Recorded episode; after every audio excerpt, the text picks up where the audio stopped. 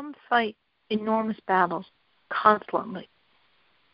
If they don't engage in such efforts, they lose. Their inner evil is so strong. I might be such a person, one whose struggles are of commercial oven caliber. Am I pushing as much as I need to?